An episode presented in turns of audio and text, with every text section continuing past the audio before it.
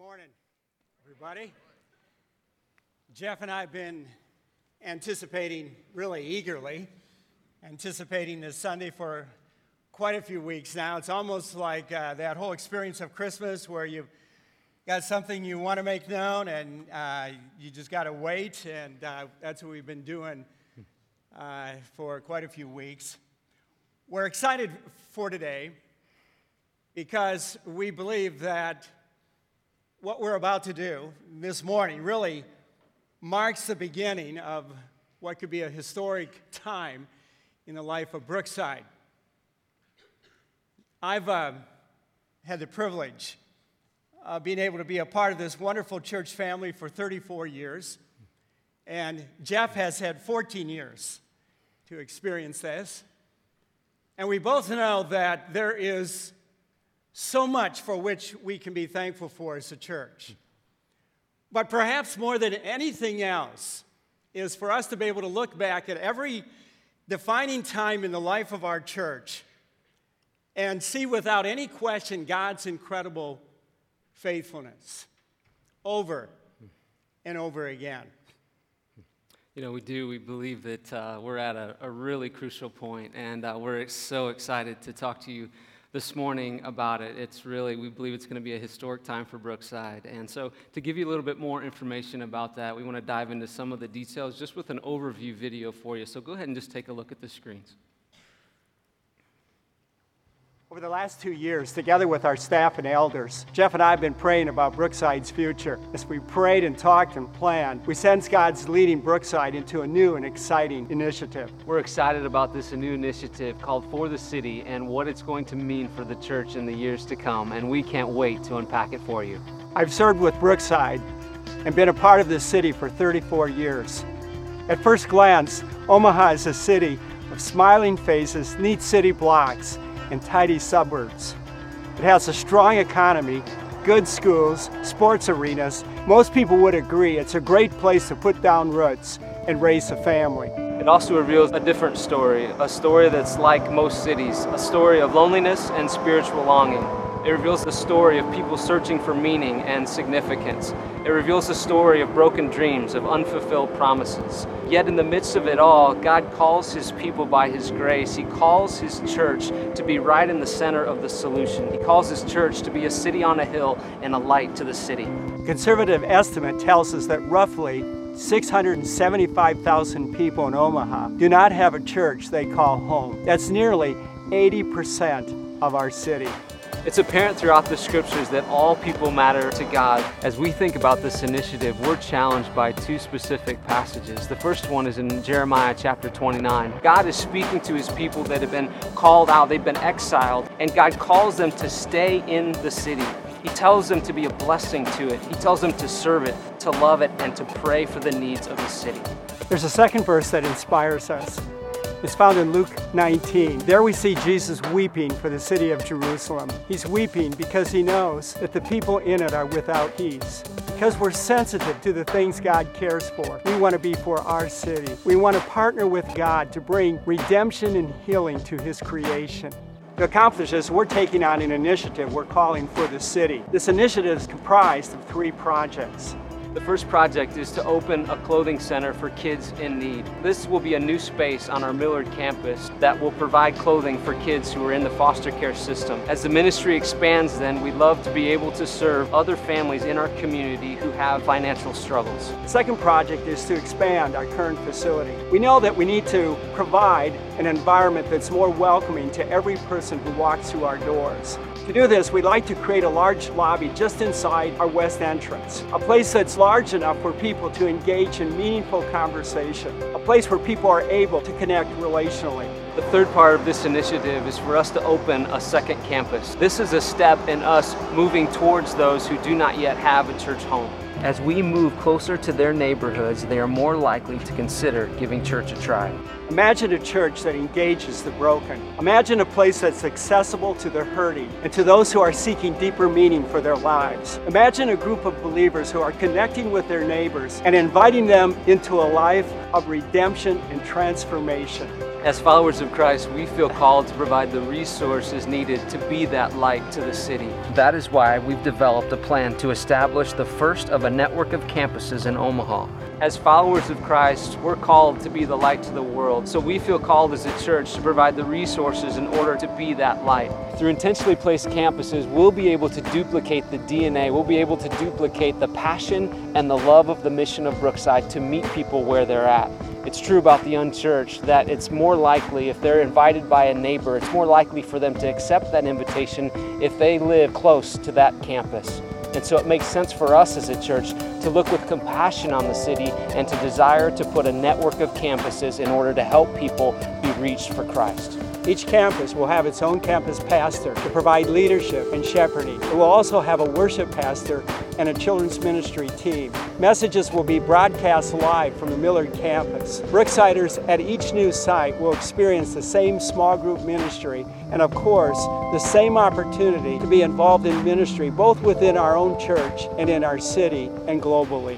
The key component to all of this is our people. By neighbor reaching neighbor and friend reaching friend, we'll be able to spread the gospel of Christ faster and broader. Our desire is to see committed Brooksiders worshiping in their own communities and inviting their neighbors to do the same. God cares deeply for people, both those who know Him personally and those who are far from Him. We want to share God's love both for our neighbors and for our city. Our hope is that these three projects will bring light to a city in need as we help people find and follow Jesus. Individually and as a church, we're on an exciting journey as we're learning to live for the city.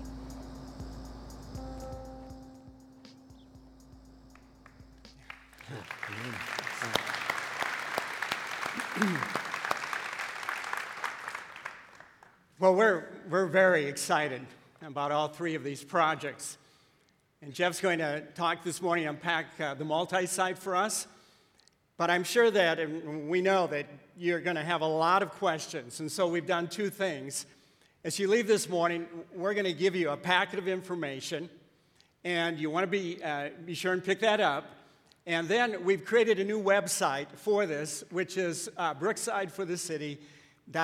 where you can go on and you can, uh, you're going to be able to find a lot of answers to the questions that you have. You know, this initiative for the city, we're going to take about four weeks uh, to unpack it for you. Um, but we want to let you know that this really is what we hope will be a, an initiative that's going to last uh, for years and years to come and is really going to impact our church right to the core. So it's going to be a long term thing. You know, it's impossible, really, to talk about any one of Brookside's uh, historic and defining times without, without emphasizing the importance of prayer. Mm. And as I look back, I'm absolutely convinced that everything that we've accomplished as a church really comes down to the fact that we have sought God in prayer. I think of, of seeking God's guidance and, and seeking God in prayer, depending upon God's wisdom and, and God's strength and, and everything that God's provided. If I had the time this morning, I could give you one example after another as I look back over 34 years where, where we see how true this really is. I mean, the property that this building is sitting on is a, is a great example of that. I, I go back to, all the way back to the 80s and all the driving around this city that we did and searching and searching for property and praying and, and asking God to guide us, never expecting, never even thinking that this would be the place that God would land us to have, which now as we look back, we just go, it couldn't have been any better than God providing this property for us as a church. And so we want to, you know, we want to stop the, the emphasis that we have on prayer as a church. And so, as part of these four weeks, and really beyond these four weeks, we're asking you to pray this very simple prayer. That, uh, and, and you're gonna you're gonna hear about this over and over again, where we can each one of us can pray, Father, show me what step of faith I can take to live for the city, for our city, for the city of Omaha. Thanks, everybody. You know, one of the things that um, we want to do with this as we think about just the impact that, that we can have with prayer is we really want to uh, cover the entire city in prayer. And uh, you guys, we know that we can actually do that quite literally. And so we're going to kind of do this in kind of a fun way. As you came in this morning, you might have noticed that there's a big map on the wall, and you'll see it as you exit this morning. And um, what we want to do is we do want to cover the entire city in prayer. So here's what this looks like for us, Brookside. We want to send you out as you, you know, during the week, whenever you uh, find time to do this. We want you to go to a location, maybe a place that you don't travel to very often. We want you to pray in your car. You can get out of your car, whatever you're comfortable with. Um, you can go with a friend, you can go with your family, maybe your small group, whatever. But when you're done, then we want you to get out your phone, snap a selfie, and you can through Instagram, you can uh, send that to us or through email, and you'll get information about that in the packet when you when you leave today. But what we're going to do then is we're just going to put that little picture up on that wall, and we're going to see as the weeks go on that we, church, we are covering the city in prayer. And that's going to be a, a pretty fun thing for us to do. Also, want to let you know that we're going to have a special family friendly prayer event, and that's going to be on October the 28th, and that's going to be right in here. And uh, so, I want to invite you back to that. That's going to be a, a significant night for us as well. Again, we just we believe that God answers prayer, and so we want to bathe this whole thing in prayer and just say, God, would you show up? and would you do a great work? So, mm. right now, would you join Steve and I? And, and I'm just going to um, pray for us as we launch into this initiative. Heavenly Father, um, we are so grateful to be at this point, Father. We thank you so much for who you are, Lord. And we do, Lord. We sing this morning that you are so, so good and so, so worthy. And so, Lord, we, we lay these big plans, these big dreams before you. And God, we just say that simple prayer. We say, Lord, would you show us what step of faith we can take as we live for our city? Mm. Please, oh God, please direct us, please lead us. Lord, we lay these plans before you. We love you. We thank you that you love your church. We're so grateful for that. And so guide us this morning, we pray. We pray this in Christ's name. Amen. Amen. Hey, uh, guys, do you mind if I? Um, so, we're all about, actually, stay up for one second if you know. We're all about equipping the church to do the things that we ask you to do. So, I've got four selfie sticks uh, for folks in the audience because the first selfie challenge is here. This one is for you. See? Yes, exactly. Yep. All right, this one is for Bob. Okay? Yeah. And if you want to give it away, you can. All right, this one is for uh, Danita right there. Yep, I see you. Yeah, not you, but two. No, no. Just kidding, Danita, go for it. And then Last one is uh, for someone, whoever's fastest in this in this group. All right, so come get your selfie sticks because selfie sticks um, are gonna. nice, good job, Pippin. Um, let's uh, let's try to break the internet. Uh, okay, so I'm gonna take a selfie of me and uh, Jeff and Steve. All right, let's oh, do this. yeah. Right. Okay. And we'll have you and the logo in the background. This is. Yeah, there this, we go. Yeah, this is weird, but just give, give us a second. All right, first time with a selfie stick ever. Oh, it's backwards. Anyway, all right. Ready? One, two, three. Come on. Take it. Did it do it? No, it didn't do it. Watch, You ready? Oh, yeah. yeah That's the worst yeah. selfie ever. All right, so. Thanks, Rob. Use those selfie sticks and do the prayer challenge. It'll be really fun to see um, uh, just kind of where everyone goes and where everyone prays.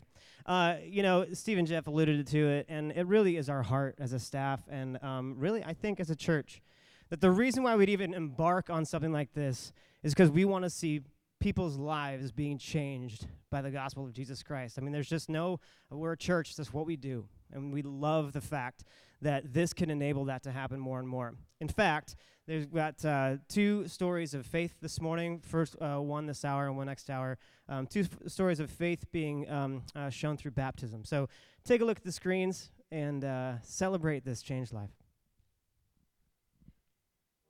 For a lot of my life, I was pretty lonely. And I may not have realized it then, but there was a void in my life that only God could fill. I tried throwing myself into work, sometimes working up to three jobs at once, but that wasn't enough.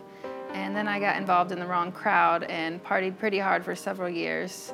And towards the end of my partying days, I actually ended up in a really unhealthy relationship and wound up pregnant. And when I was five months pregnant, the decision was made that the biological father was not going to be involved. That's when it really sunk in that I wasn't going to be able to do this alone, physically or mentally, and that's when I turned to God. I first asked Jesus into my heart when I was six, shortly after my dad was saved. Um, obviously, my life went down a little different path though, but there was always something that pulled me back. I started going to church when I got pregnant. I was visiting Brookside and I was attending regularly once my son was born.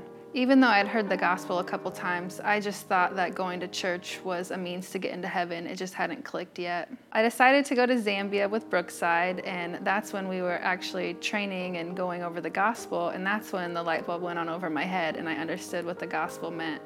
I understood that you could have a living relationship with God right here, right now. I remember that day I went around asking my dad and mom if they had heard about this, and of course they did. But I just wanted to tell everyone I saw because it finally made sense to me and I understood why Jesus was such a big deal.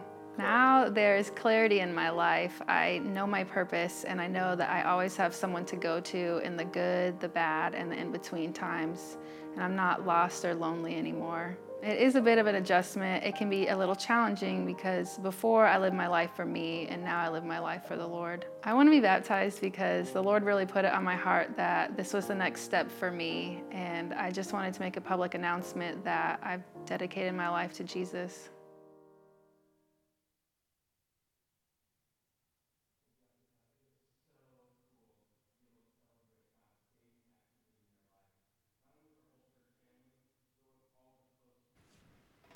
Morning again, everybody. It's great to it's great to see you. Thanks, Heather, and uh, yeah, fantastic job, guys. Um, well, I was thinking this week, and um, uh, really these last several months about this um, this whole idea of a defining moment. You know, you ever had one of these in your life? It's it's one of those moments that you look back on, and, and maybe at the time it didn't seem incredibly significant but you look back on it and you say, wow, the impact that that, that moment, that that season had in my life, it's, it's incredible. You ever had any of these? Can you, can you think of any, any come to mind that you would say, wow, when, we, when I went through that, at that season in my life, or when I made that decision, that was a defining moment that has had huge significance that shaped me for a long, long time. You know, it was a defining moment 34 years ago when our founding pastor, Steve, and his wife, Becky, when they took a bold step of faith, leaving some great opportunities in another state, yet they're sensing God's leading to Omaha. Their first gathering was a defining moment. It took place in a living room. Imagine, just try to picture it. I've been trying for, for months. Imagine that they're in a living room with five other families and they prayed for the city. And they dreamed about what God might do and, and they sacrificed and, and they did it because they believed that God had a plan for people in the city and they had been changed by the grace of God themselves. And so they wanted to share that grace with as many other people as they possibly could. And so they prayed big prayers and they stepped into the unknown and they, they took a hold of courage and they just watched as God moved. Months later, the first service took place. It was at Cather Elementary just a couple of miles from here. It's a defining moment. Just imagine being there on that first Sunday morning. I'm so grateful for that first group, aren't you? that group grew to the point then that they, they left the school, and in 1983, they began meeting at the Woodhaven Center at 160th and West Center Road.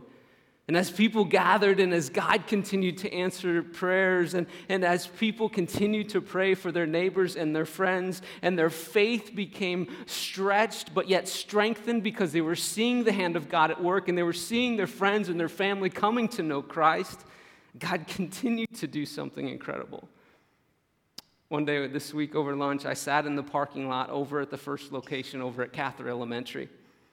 And I sat there and I prayed about the future of, of, of Brookside. And, and as I did, I, I tried to imagine what was it like that first Sunday?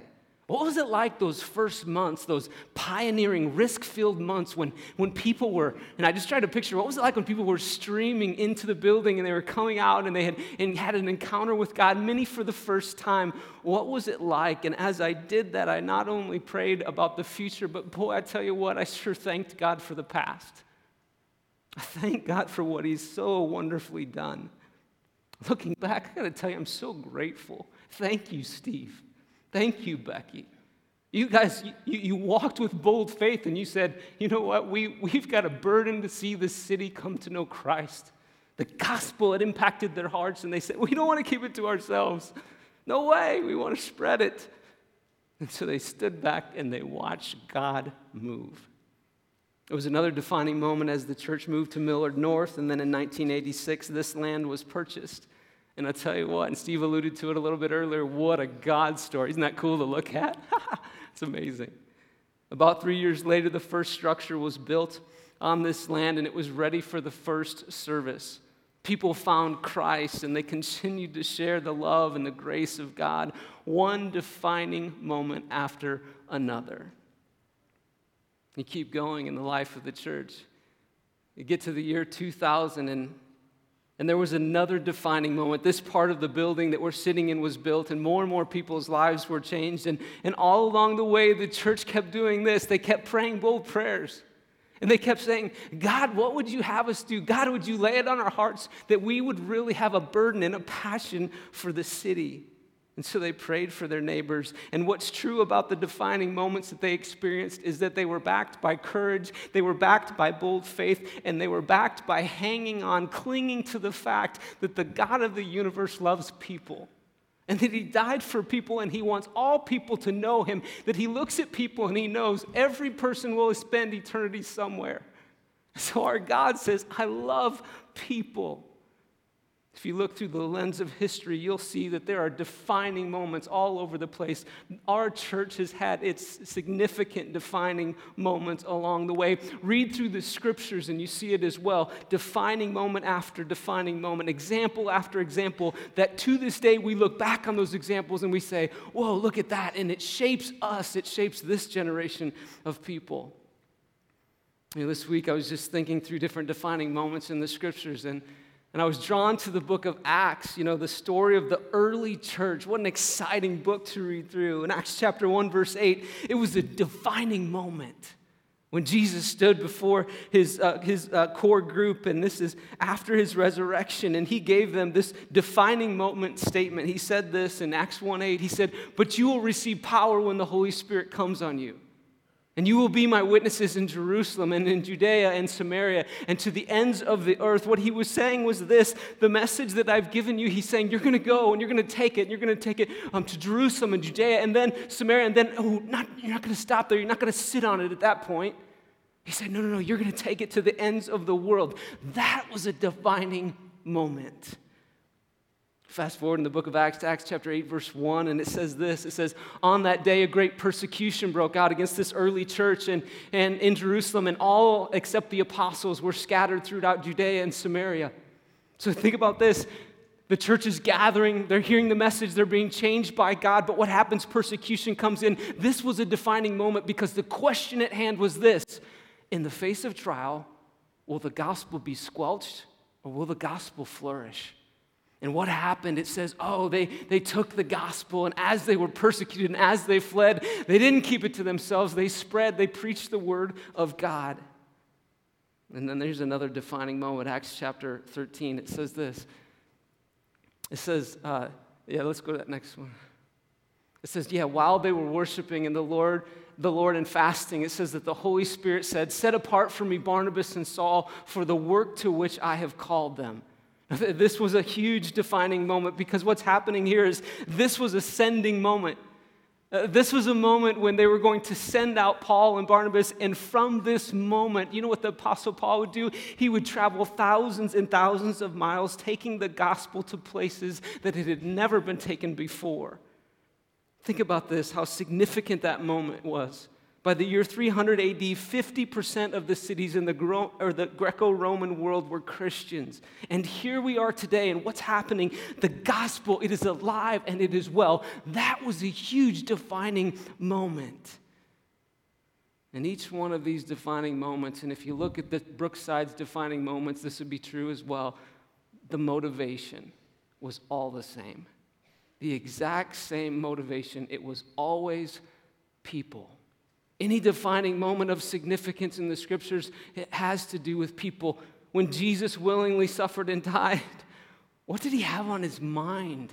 He had the healing, he had the redemption of people on his mind. When the gospel spread and, and they faced challenges, what kept them going? What kept them from saying, you know what, we'll just play it safe? What kept them going?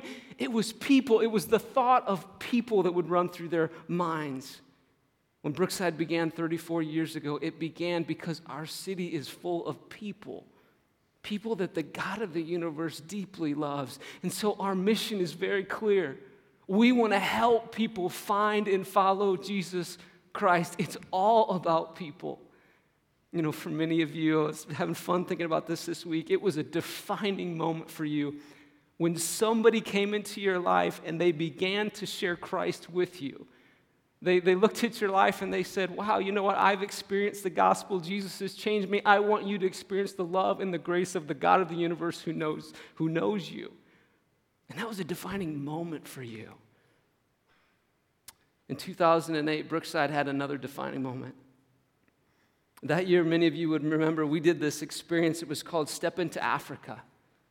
And it, it, uh, it gave us a taste of what life is like in an incredibly under resourced part of the world.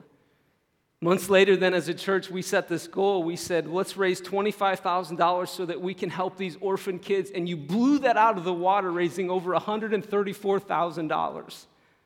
So, as a result, the Hope Center for Kids in Zambia was launched, a center that that's designed for these orphan children. It provides basic things like, like good food and water, but also the gospel to these incredible young children. Since its launch, get this, each year 50 orphans are getting a hot meal and they're also getting an education, which is nothing insignificant in their world. On top of that, get this 50 pastors have been trained effectively to lead and to raise up the next generation church. That was a defining season for us as a church. We look back on that now, eight years ago, and there's no doubt about it. At the DNA level, God did something beautiful in our church. God broke our hearts for a group of people that He would allow us to help on the other side of the world. What a privilege for us. In this initiative, in this initiative for the city, what we're doing is we're saying, Brookside, we're saying, God, we're laying Brookside before you, and we're saying, Lord, would you allow this to be yet another defining season? Would you allow this to be a season where we're going to look back in years and we're going to say, Whoa, that was filled with these only God moments, these moments where we look and we say, Oh, only God could have done that. The dream behind all of this is that God would use this local church to deeply impact our city so that 5, 10, 15 years from now, we're telling the God stories of what He did as a result of it. How God turned up the heat on our desire to love and to bless and to serve and to care for and to live for our city. We want it to be said at Brookside by somebody out in the community.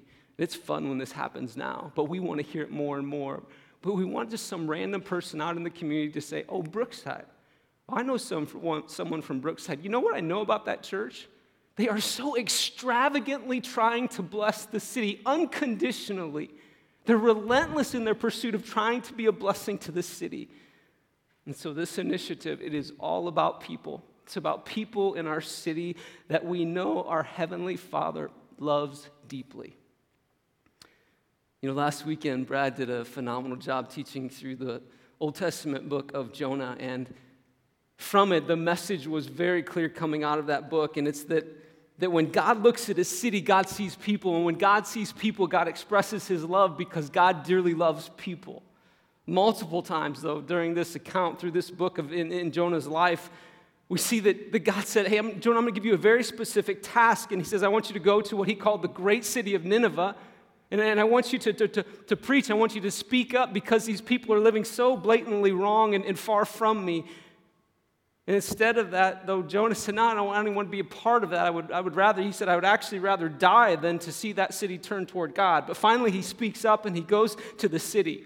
And he speaks up and, and, and, and shares with them. And what do you know? What do they do? They turn to God.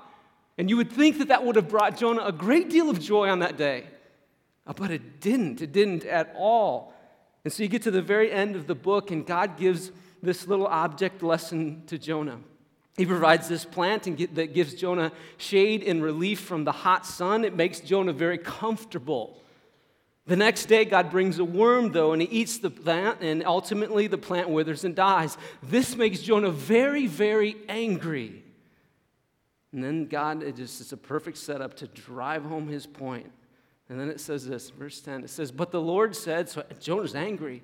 You have been concerned about this plant, this thing that gave you comfort, though you did not tend to it or make it grow. It sprang up overnight and it died overnight. And, you, and should I not have concern for the great city of Nineveh, in which there are more than 120,000 people who, do, who cannot tell their right hand from their left? What God was making so very clear in this passage was this is that God cares deeply for people. And he was saying, Jonah, how can you just be so concerned about your comfort? Jonah, why are you so worried about this plant that I actually made that provided for you?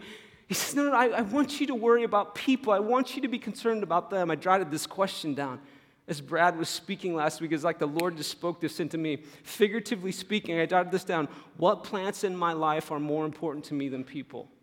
It's convicting. What gets in the way, kind of a follow up question, what gets in the way of me fully embracing God's heart for his most prized possession, people? The story of Jonah, it's really this incredible story of God's love for people.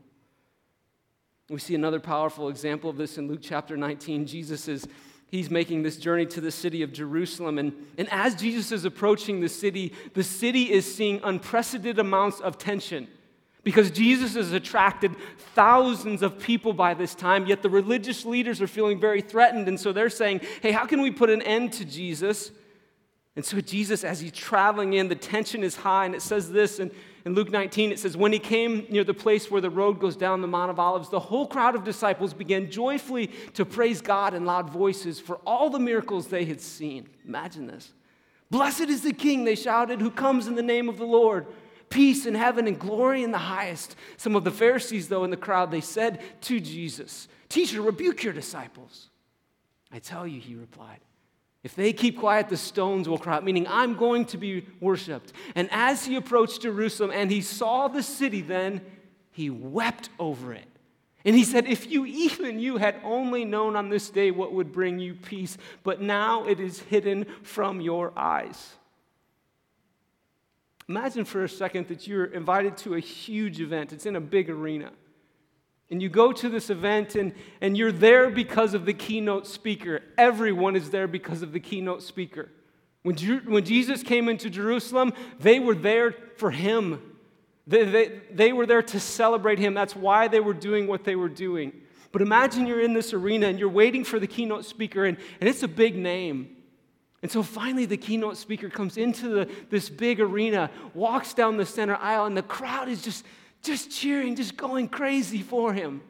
And he walks up finally up onto stage and he turns around, and before he begins to speak, he looks up at the balcony and he sees that the balcony is full of people. He sees that the mezzanine is jam packed full of people, that the main floor, that there's not an empty seat in the house. And imagine the keynote speaker at that time, instead of speaking, he just begins to cry. And he cries and he cries and he cries. That day, there in the middle of the road, as Jesus saw the great city of Jerusalem, as the multitudes gathered to see him, they watched him cry. But not just a few shedding of tears, they watched the Savior of the world weep. And Jesus was weeping because he knew that the spiritual condition of the people in Jerusalem, it wasn't right, that they were far from him. One writer put it like this the tears of Christ measure the value of your soul. John 3:17 says this, God didn't send his, his son into the world to condemn it, but he sent his world, he sent his son into the world to save it. Jesus looks at the city and he goes, Oh, my heart breaks. There were 40,000 people in the city of Jerusalem at that time. His heart broke for it. I think it makes us ask this question this morning when God sees Omaha, when he sees the whole city, what goes through his mind? What does it do to his heart? If you take, as you heard in that video, you take the Omaha metro population, it was recently in the paper, it was updated to about a million people. If you take the number of churches that are in the area, in the metro, and then the national attendance averages of those churches, and you subtract that out, on a, the very, very conservative side, You're left with 675,000 people in our city that do not have a church experience. Did you run into a traffic, jam this morning coming out of your neighborhood? Probably not. Think about that for a second. 675,000 people in our city. Picture this stadium, picture our stadium filled eight times. Picture it side by side, filled, overflowing with people. People who don't know the hope of the gospel of Jesus Christ. Oh, church, God, we pray, we just ask you, Lord, would you burden our heart for this city? Church, know this. We are the sent ones. We are the Jonahs. God would say to us, He would say, Hey, take your defining moment. Take the gospel to people. You, your city, when I look at your city, when I look at Omaha, I think God would say to us, My heart breaks for it. I want people to know and to experience the love of, of Christ. You know, one of the things that we know about the 675,000 in our city is they're more likely to receive an invitation to come to a church if that church is within a 10 minute driving radius, 10 minute distance from their home. And it just makes sense. The further that you have to drive to something, the less familiar you are with that area of town, and the less likely that you're going to go to it. It's just, it's, a, it's an obvious roadblock. It's kind of, you can think of it like this it makes sense that you go to the Target or you go to the, the, the grocery store that is in the the neighborhood area where you live. The idea of a multi site is it does this it takes um, a church and it duplicates itself so that it can reach another part of the city where people live. It's the church going to the people. About three years ago, we began to ask this question. We said, How can we impact our city? How can we continue to extend our, our influence in the city? And we began praying and asking God, and, and, and we, we really felt like the Lord was leading us to this place where we would say, okay, wow, could we be a church that we would have multiple locations, that we're going to the city, that our heart is breaking for the city, that there would be multiple locations where Brookside could be?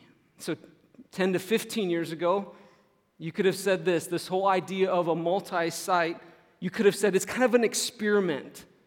But as it's kind of played out, Nowadays, today, there are over 8,000 churches that have multiple locations. And here's what they're doing they're effectively reaching people for Christ. Now, I know, and, and Steve and I know this, we won't be able to answer every question up here this morning, but we do want to give you some of the information. We want to help you kind of understand how we've gotten to this place, and then you'll get a, a bunch of information as you leave that'll help as well. But let me begin with this. When you think about this other site that we'll be launching, Think of it as a duplication of the experience that you have here. Um, there will be a live campus pastor. There'll be a live worship pastor, a live children's team. We're going to duplicate the experience that you have here on a Sunday morning from host to parking lot, you name it. It's going to be the same kind of an experience. We'll pipe in the teaching live. As you dig into the multi site, you can, you can see that it's really good stewardship of resources. But one of the key things about it, and one of the reasons why it's potentially as successful as it has been around the country, is because a multi site launches strong. So, in our case, we would be looking to say 250 to 300 people would go and they would launch this site. So, on day one, that's a pretty significant group. It's a strong gathering of people. You know, for many of you, you would say, wow, this campus this represents maybe the place where you met Christ. You might say, wow, this, man, I know all the people here. I love this campus. This is the place where you would say, man, I, I, my family go, whatever it would be. You would say, proudly, and this is a good thing. You would say, this is my church. What we want to do is this we want to go to another part of the city and we want to create that same thing. So a whole nother group of people can say proudly, oh, yeah, I identify with that place. That's my church. So I want to do this. I want to show you some of the research that, that has gone into this whole thing so far. So, first, we began to look at in our city. Let me just show you this first map. We began to look at our city and and we said, okay, where, this is Brookside right here, the little B there. You can kind of look on both screens and, and you'll figure out your way through this. Um, we began to ask the question okay, where are people coming from that are currently attending Brookside? And so we began to see okay, we're very strong through here, but we're also, we're also strong down in here, we're strong up in here. Again, the thing that's uh, significant about the multi site is that it, it launches strong. So the darker the orange, the more concentrated um, where people are coming from that currently attend this campus. Again, we wanted to look, though, well beyond, at least north of 10 minutes away, okay? So the next map shows this. Um, this is the initial area where we're beginning to consider putting our first campus. So again, this is Brookside. So you got Harrison to Pacific Street, uh, 180th Street to 204th Street. Again, it's, it's at least 10 minutes away. Um, it's in a part of the city, as you know, the city, Omaha, is rapidly growing to the south. Omaha is also rapidly growing to the west. Again, what is this about? This is all about people. And so we have a few different options with this. We're beginning to look into this particular area of the city, and we want to financially seed this multi site effort, this part of the For the City initiative. There's three parts. But we want to see this part of it with a million and a half dollars, which will allow us to do a couple of things. It gives us some options. One, we could go into a school. Uh, we could do that. Or we could look and we could say, is there an existing commercial building where we could go in and do renovations and begin to meet there that we'd maybe buy or lease that, that? Or we're saying, hey, maybe there would even be a piece of land that God would open a unique door and, and we'd be able to secure a piece of land. If you're familiar with 204th Street, that's just on the edge of this, this line here on the rectangle here, um, you know that 204th Street is an incredible street connecting Elkhorn uh, to Gretna, Elkhorn in the north, Gretna in the south, but yet plenty far from the center of Omaha, plenty far from Brookside. So I tell you what, when we began to look at the city and saw where our people were coming from, this 204th Street, we just sensed, man, that just kept coming to mind. And it's like there's been this huge draw, and we think maybe that's a God thing. And so we took our staff and we've taken our elders out there and we've just said, God, and we've just stood in a circle on some property just north of Harrison Street on 204th, and we said, God, would you do the same thing that you did 34 years ago? God, would you give us a defining moment? God, God, God, would you open up doors to reach people that we can't even, we can't even imagine? It was so fun this last week. Christine and I and our, our, our, little kids, we went out there with Steve and Becky and we just stood about in that same spot and we joined hands and we just said, God, would you open a unique door? God, this would be such, it seems like such a strategic place. I mean, it, it just seems like, why, God, why wouldn't you want to put a thriving campus, a thriving church in this part of, in this part of the city? And so I tell you that because I'm asking you to pray. We believe that prayer is powerful. And so I would invite you, would you pray that God would open some unique doors for us? We're just following God as much as we can see that He's providing, and we're just kind of walking with Him. And so would you pray that God would open up one door after another again so that we'll look back 5, 10, 15 years from now and we'll say, that was a season. Oh, that was a defining moment for Brookside when God did what only He could do. I was unpacking all this for a gal in our church, and and she said, Man, my daughter lives out in that area that you're talking about. And she said she doesn't know God. And she said this then, this was meaningful to me, and I want to share it with you. she said, Thank you for doing this. She said, Thank you for not just kind of staying, you know, together and safe. She said, Thank you for taking a step because she would be more likely to accept my invitation if it was in her neighborhood. That's what it's all about. It's about us caring for people. In John, 1 John chapter 2, verse 2, it says that Jesus didn't simply die for our sins, but he died for the sins of the whole world. In the book of John, after his resurrection, Jesus appears to his disciples. They're overjoyed, the text says, to see him. But this is how fast he set this up. Jesus said first to them, He said, Peace be with you. Boom. The next thing he said to them, and he said, is, As the Father has sent me, he said, So I am sending you. Wow. you know? And so I want to leave you with this. This is the application for this morning. You're going to get one of these little uh, circle things when, when, you, um, when you walk out today, and it'll be in the bag of information that you'll get. But what it says on it is this it says, My five for the city, right here at the top. Yeah, you can see it up there. And, um, and this is going to give you an opportunity to, to write down the names of five people, five people in your life that God has put in your path, people in this city that don't know Christ, that God could use you to be a blessing to them. So, this is just a very practical way for you to say, okay, God, who are the people in my life that I could be a blessing to? And so, then there's some, some ways that you can think about this. There's the, the acronym there. It starts with this it begins with prayer, okay? So, B, begin with prayer. Begin, ask God, pray every day, God, would you give me an opportunity? God, I pray for this person. The next one says this it's L is listen. Listen to their story, don't talk. Just listen. Just get to know them and then eat. That's my favorite one. You know, eat a meal with them. Grab a coffee, hear their story, spend time with this person. Again, practical way that you can begin to be a blessing to another person. The first S is this is serve them. After you've listened, after you've prayed, after you've ate with them, you'll know how to serve them. And then the last S is this it's the story. Share your story. Share your story of how God has changed your life. Share the story of the gospel with them. You know, what's interesting to me is this Jake, the guy who led me to Christ, he did all of these things repeatedly. I was thinking about that this week. And so the thing that you can do then with this is you kind of take the back off of this and, and then it just goes on your mirror. It's one of these, it's called a cling. And so then that thing just sticks on your mirror. And um, we would encourage you, put that on your bathroom mirror where you'll see it every day. And my challenge to you is this every day this coming week, would you just say, God, would you help me do one of these things for one of these people? Every single day. One of these things for one of these people. If you lead a group, you could say to your group, hey, who did you bless this week? Ask that of your group. Who did you bless this week? Is there anybody that you, who, who did you pray for, listen to, eat with, serve? Who did you share your story with? I think this is going to be a powerful tool for us, church, because it's going to put the minds of people in our lives, but it's also going to help us know, hey, I could do that. That's not that, that's not that hard.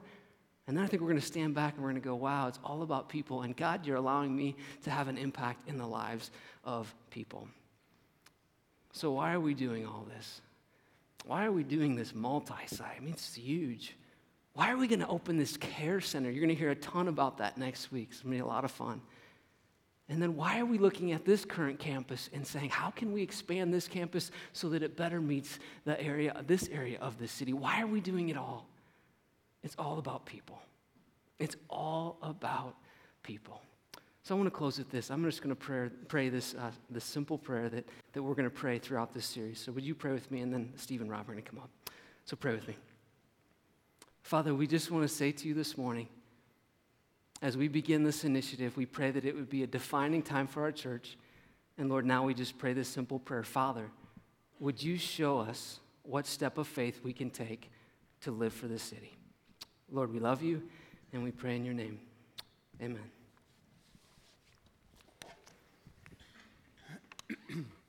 Thanks, Jeff. This morning, I've um, so many emotions going through myself. Um, in fact, a little bit hard for me to even concentrate and think about what I want to say, even though I've thought it through very carefully. When I think back 34 years ago, and Beck and I came here to Omaha, and we met with the five couples. I got to be honest with you, the, I think uh, Jeff is so right. Each one of us have our own plant in our life, or plants, like Jonah. And the thing I wrestled with, and I think Becky would say both of us, is the idea of starting something with just five couples and all the uncertainty that comes with that.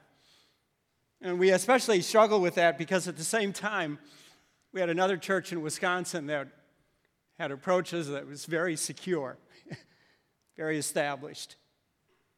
And so we actually drove out of Omaha saying to each other, No, we're not going to do it. and then God really spoke very intensely to us and pulled us back here. So we came.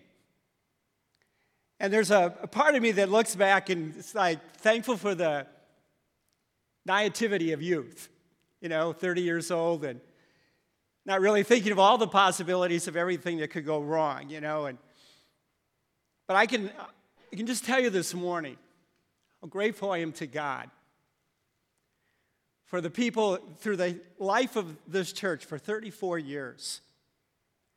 People who faithfully served and faithfully given financially, done it with generosity, done it with personal sacrifice, done it year after year after year after year So, I mean, it's just amazing for me to now be able to look back and, and realize that we have made or exceeded the budget of this church 32 of our 34 years. This is absolutely incredible. And then to think that we've gone from a church that had no property, no building, to what we've got right now. Amazing. It's, it's because of God, it's because of the faithfulness of God, but it's, it's also because of men and women who, who said, you know what, I'm willing, I'm willing to sacrifice, I'm willing to be generous at this point in my life. So not only did they continue to give to meet the budget of our church that we, you know, it's something we absolutely have to meet every year.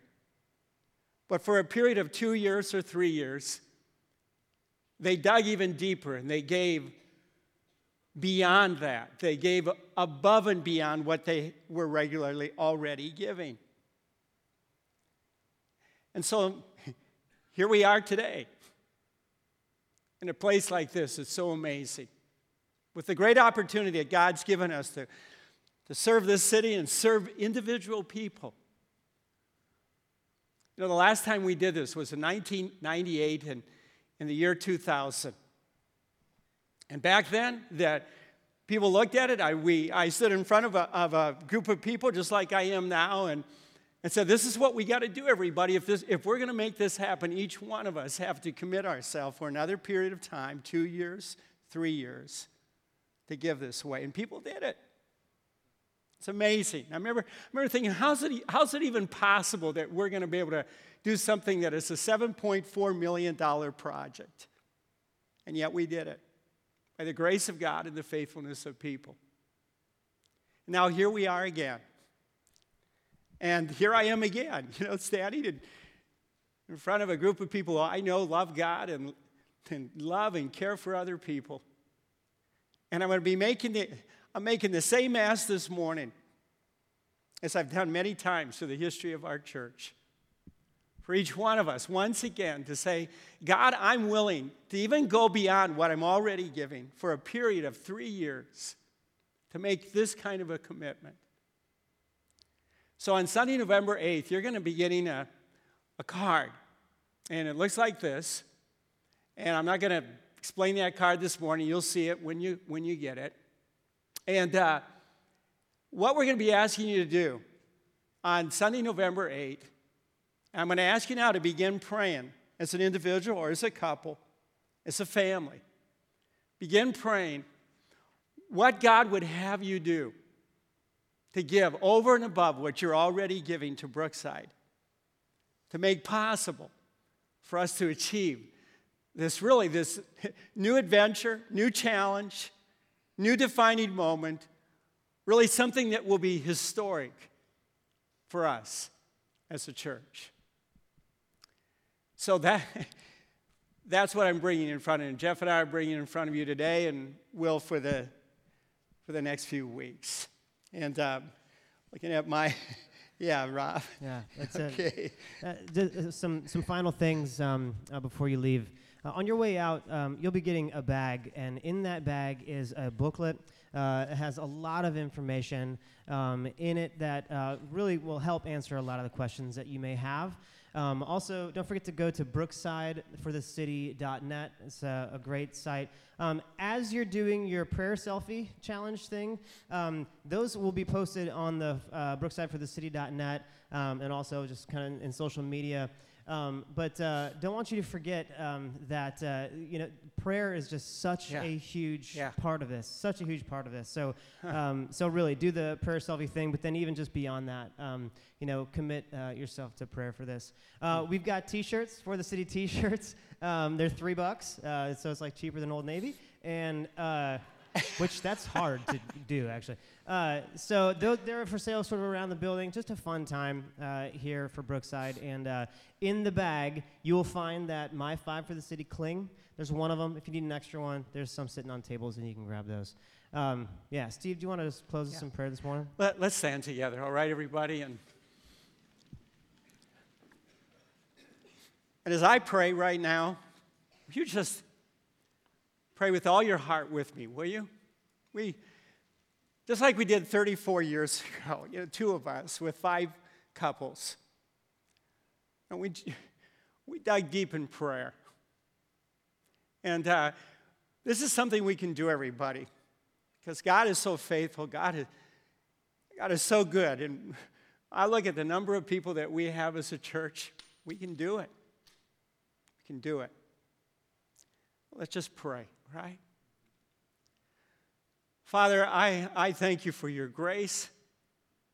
I thank you for your love for each one of us here this morning. Father, we could all, each one of us, we could tell our own story of how you reached into our lives and you drew us to yourself. And Father, you've given us. You've given us peace. You've given us wisdom and guidance. You've given us strength. You've given us joy. You filled our life with purpose and meaning. And God, you have, you have blessed us in so many ways. So, God, I pray this morning that your Holy Spirit would work within each one of us and strengthen in us your love for people.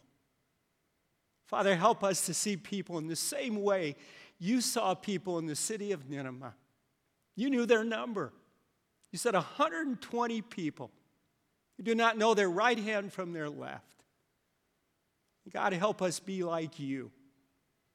Help us look at our city and see those 675,000 people that we know do not have a relationship with you.